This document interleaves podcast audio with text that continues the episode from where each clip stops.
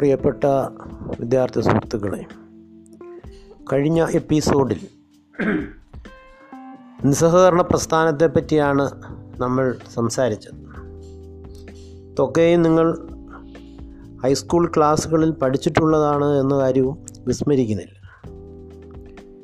രണ്ടാം ദേശീയ പ്രസ്ഥാനത്തിലെ രണ്ടാമത്തെ മഹത്തായ ഒരു മൂവ്മെൻ്റായിരുന്നു സിവിൽ ഡിസൊബീഡിയൻസ് മൂവ്മെൻറ്റ്. ഇരുപതുകളിലെ നോൺ കോപ്പറേഷൻ മൂവ്മെൻറ്റിന് ശേഷം ആയിരത്തി തൊള്ളായിരത്തി ഇരുപത്തി ഒമ്പതിൽ നടന്ന ഓൾ ഇന്ത്യ കോൺഗ്രസ് കമ്മിറ്റിയുടെ ലാഹോർ സെഷനിൽ ഗാന്ധിക്ക് ഈ ദേശീയ സ്വാതന്ത്ര്യ സമര പ്രസ്ഥാനം എങ്ങനെയും മുമ്പോട്ട് കൊണ്ടുപോകാനുള്ള അവകാശവും സ്വാതന്ത്ര്യവും നൽകി. അതിൻ്റെ അടിസ്ഥാനത്തിൽ സ്വാതന്ത്ര്യ ദിനം തന്നെ ആചരിച്ചു. വളരെ പെട്ടെന്ന് തന്നെ ഗാന്ധി സിവിൽ നിയമലംഘന പ്രസ്ഥാനത്തിന് തുടക്കം കുറിക്കുകയാണ് ഉണ്ടായത്.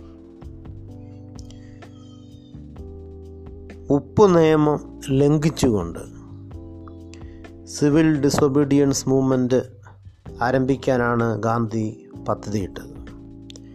ഉപ്പ് എന്ന് പറയുമ്പോൾ നമുക്കറിയാം, മനുഷ്യരെ സംബന്ധിച്ച്, ഇന്ത്യയിലെ മനുഷ്യരെ സംബന്ധിച്ച് പാചകത്തിന് അനിവാര്യമായ ഒരു പദാർത്ഥമാണ്. ഒരുപക്ഷെ അന്നത്തെ കാലത്ത് വില കൊടുത്ത് വാങ്ങുന്ന ഒരു വസ്തു അല്ലാതിരിക്കാൻ ചിലപ്പോൾ. അങ്ങനെയുള്ളതിന് നികുതി ഏർപ്പെടുത്തിയത് ചോദ്യം ചെയ്തുകൊണ്ടുള്ള ഒരു സമരമാർഗമാണ് ഗാന്ധി സിവിൽ നിയമലംഘന പ്രസ്ഥാനത്തിൻ്റെ ഭാഗമായി ആദ്യം ആരംഭിക്കുന്നത്. ഇന്ത്യയിലെ ദേശീയ നേതാക്കന്മാർക്കൊക്കെ തന്നെ ഇത് കേട്ടപ്പോൾ ഒരുപക്ഷെ ചിരി വന്നിട്ടുണ്ടാകാം. ഇതിൻ്റെ പേരിൽ ഗാന്ധി അന്നത്തെ വൈസ്രോയ്ക്ക് കത്തെഴുതി. വൈസ്രോയും ഇത് പുച്ഛിച്ച് തള്ളുകയാണ് ഉണ്ടായത്. എന്തെല്ലാം വസ്തുക്കൾക്ക് വില കൂട്ടുന്നു, ഉപ്പിന് മാത്രം നികുതി കൂട്ടി എന്ന് പറഞ്ഞ് സമരം നടത്തുന്നത് കേവലം ദോഷത്തരമാണ് എന്നുള്ള ധാരണയാണ് വൈസ്രോയ്ക്കും ഒരുപക്ഷെ കോൺഗ്രസിലെ നേതാക്കന്മാർക്കും ഉണ്ടായിരുന്നത്. ഗാന്ധിയെ സംബന്ധിച്ച് ഉപ്പ് എന്ന് പറയുന്നത് ഒരു സിംബലായിരുന്നു.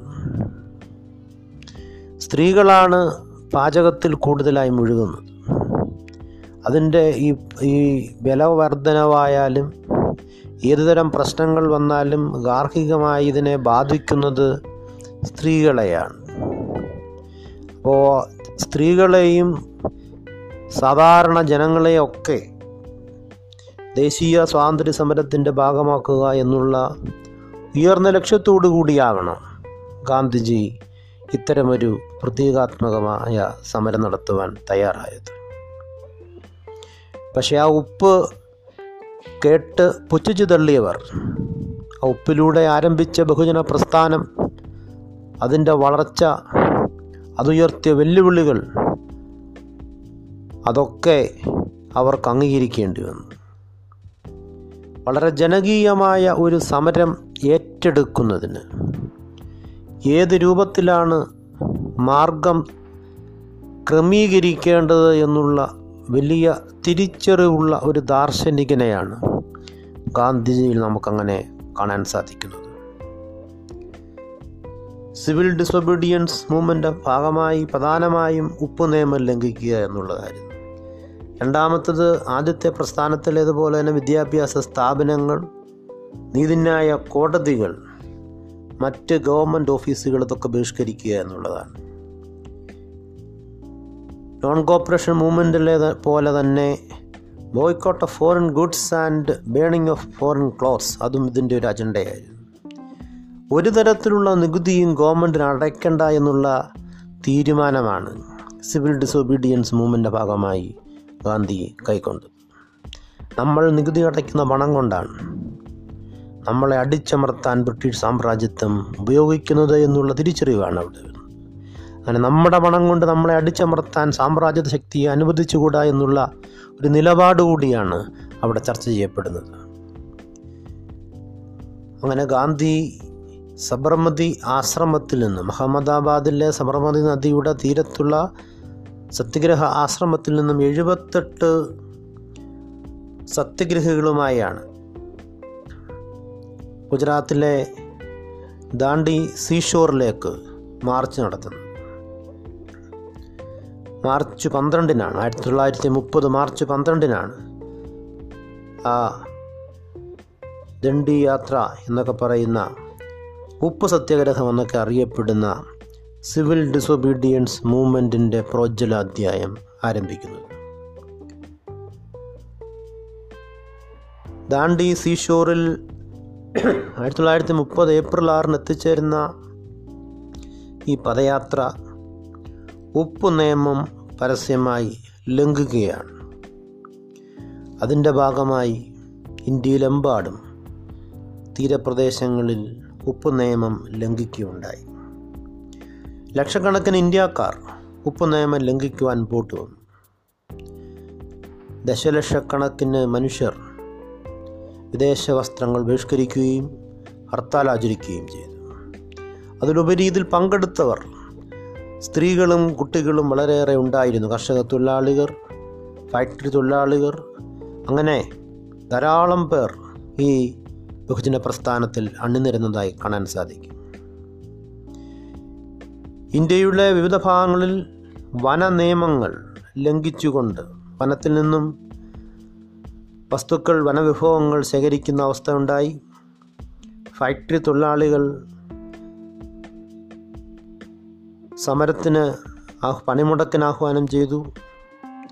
വക്കീലന്മാർ കോടതികൾ ബഹിഷ്കരിച്ചു. വിദ്യാർത്ഥികൾ ഗവൺമെൻറ്റിൻ്റെ വിദ്യാഭ്യാസ സ്ഥാപനങ്ങൾ ബഹിഷ്കരിച്ചു.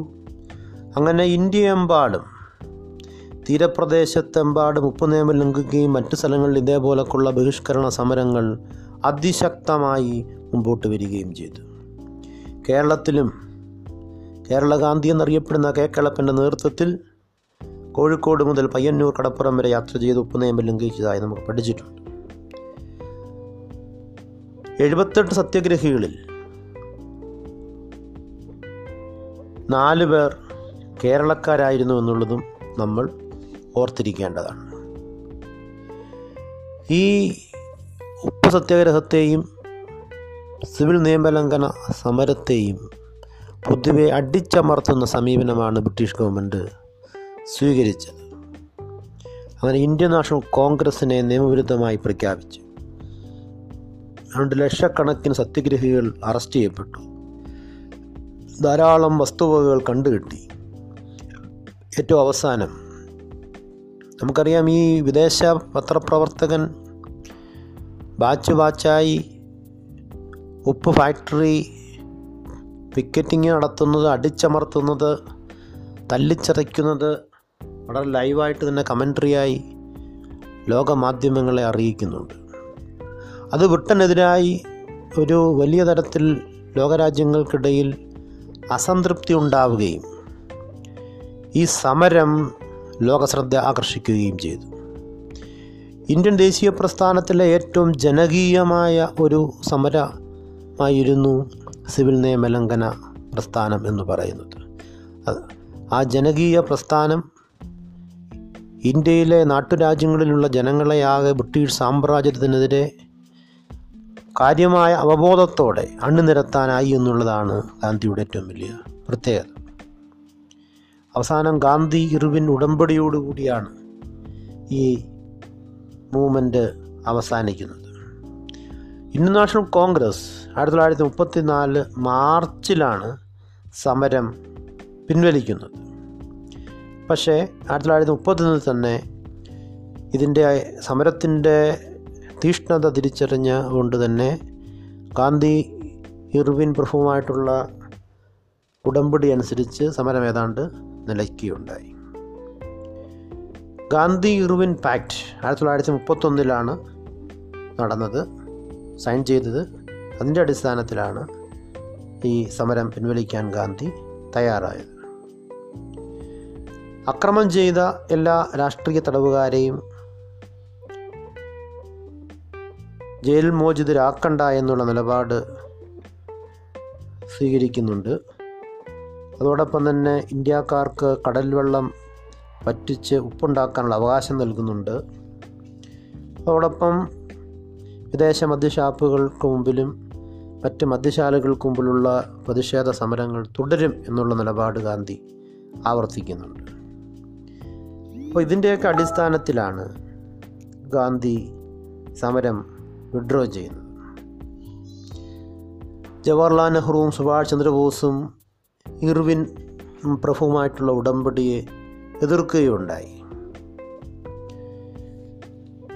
അപ്പം ഗവൺമെൻറ് ഈ അന്ന് ആ സമരത്തിലൂടെ ഉയർത്തിയ പ്രധാനപ്പെട്ട നിലപാടുകളെ, ആവശ്യങ്ങളെ ഒന്നും അംഗീകരിച്ചില്ല എന്നാണ് അവർ പറഞ്ഞത്.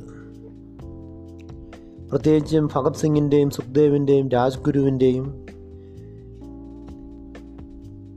തൂക്കിക്കൊലയുമായി ബന്ധപ്പെട്ട വിഷയത്തിൽ ഗവൺമെൻറ് നിലപാട് സ്വീകരിക്കാത്തത് ഒക്കെ അവരെ വളരെയേറെ വൈഷമ്യത്തിലാക്കി. എന്തായാലും ഗാന്ധിയിലെ രാഷ്ട്രീയ പ്രവർത്തകനെ വലിയ തോതിൽ ഇന്ത്യൻ ജനത തിരിച്ചറിഞ്ഞതും അനുസരിച്ചതും അംഗീകരിച്ചതുമായ ഒരു സംഭവമാണ് ഉപ്പ് സത്യാഗ്രഹം എന്ന് അറിയപ്പെടുന്നത്. ഉപ്പ് സത്യാഗ്രഹം എന്നറിയപ്പെടുന്ന ദാണ്ഡി മാർച്ച് അല്ലെങ്കിൽ സിവിൽ ഡിസോബീഡിയൻസ് മൂവ്മെൻ്റ് എന്നുള്ള വലിയ ഒരു സമീപനം, അതിൻ്റെ ആദ്യമായ ഒരു അപ്രോച്ചാണ് മാത്രമാണ് ഉപ്പ് നിയമം ലംഘിക്കുക എന്നുള്ളത്. ഈ പറഞ്ഞ കാര്യങ്ങൾ, കേട്ട കാര്യങ്ങൾ പുസ്തകം വായിക്കുകയും മറ്റ് വായനകൾ കൂടി നടത്തിയതിന് ശേഷം നിങ്ങളുടെ നോട്ട് ബുക്കിൽ ഒരു വലിയ എസ് എ രൂപത്തിൽ തന്നെ എഴുതി തയ്യാറാക്കി സൂക്ഷിക്കുക. നന്ദി, നമസ്കാരം.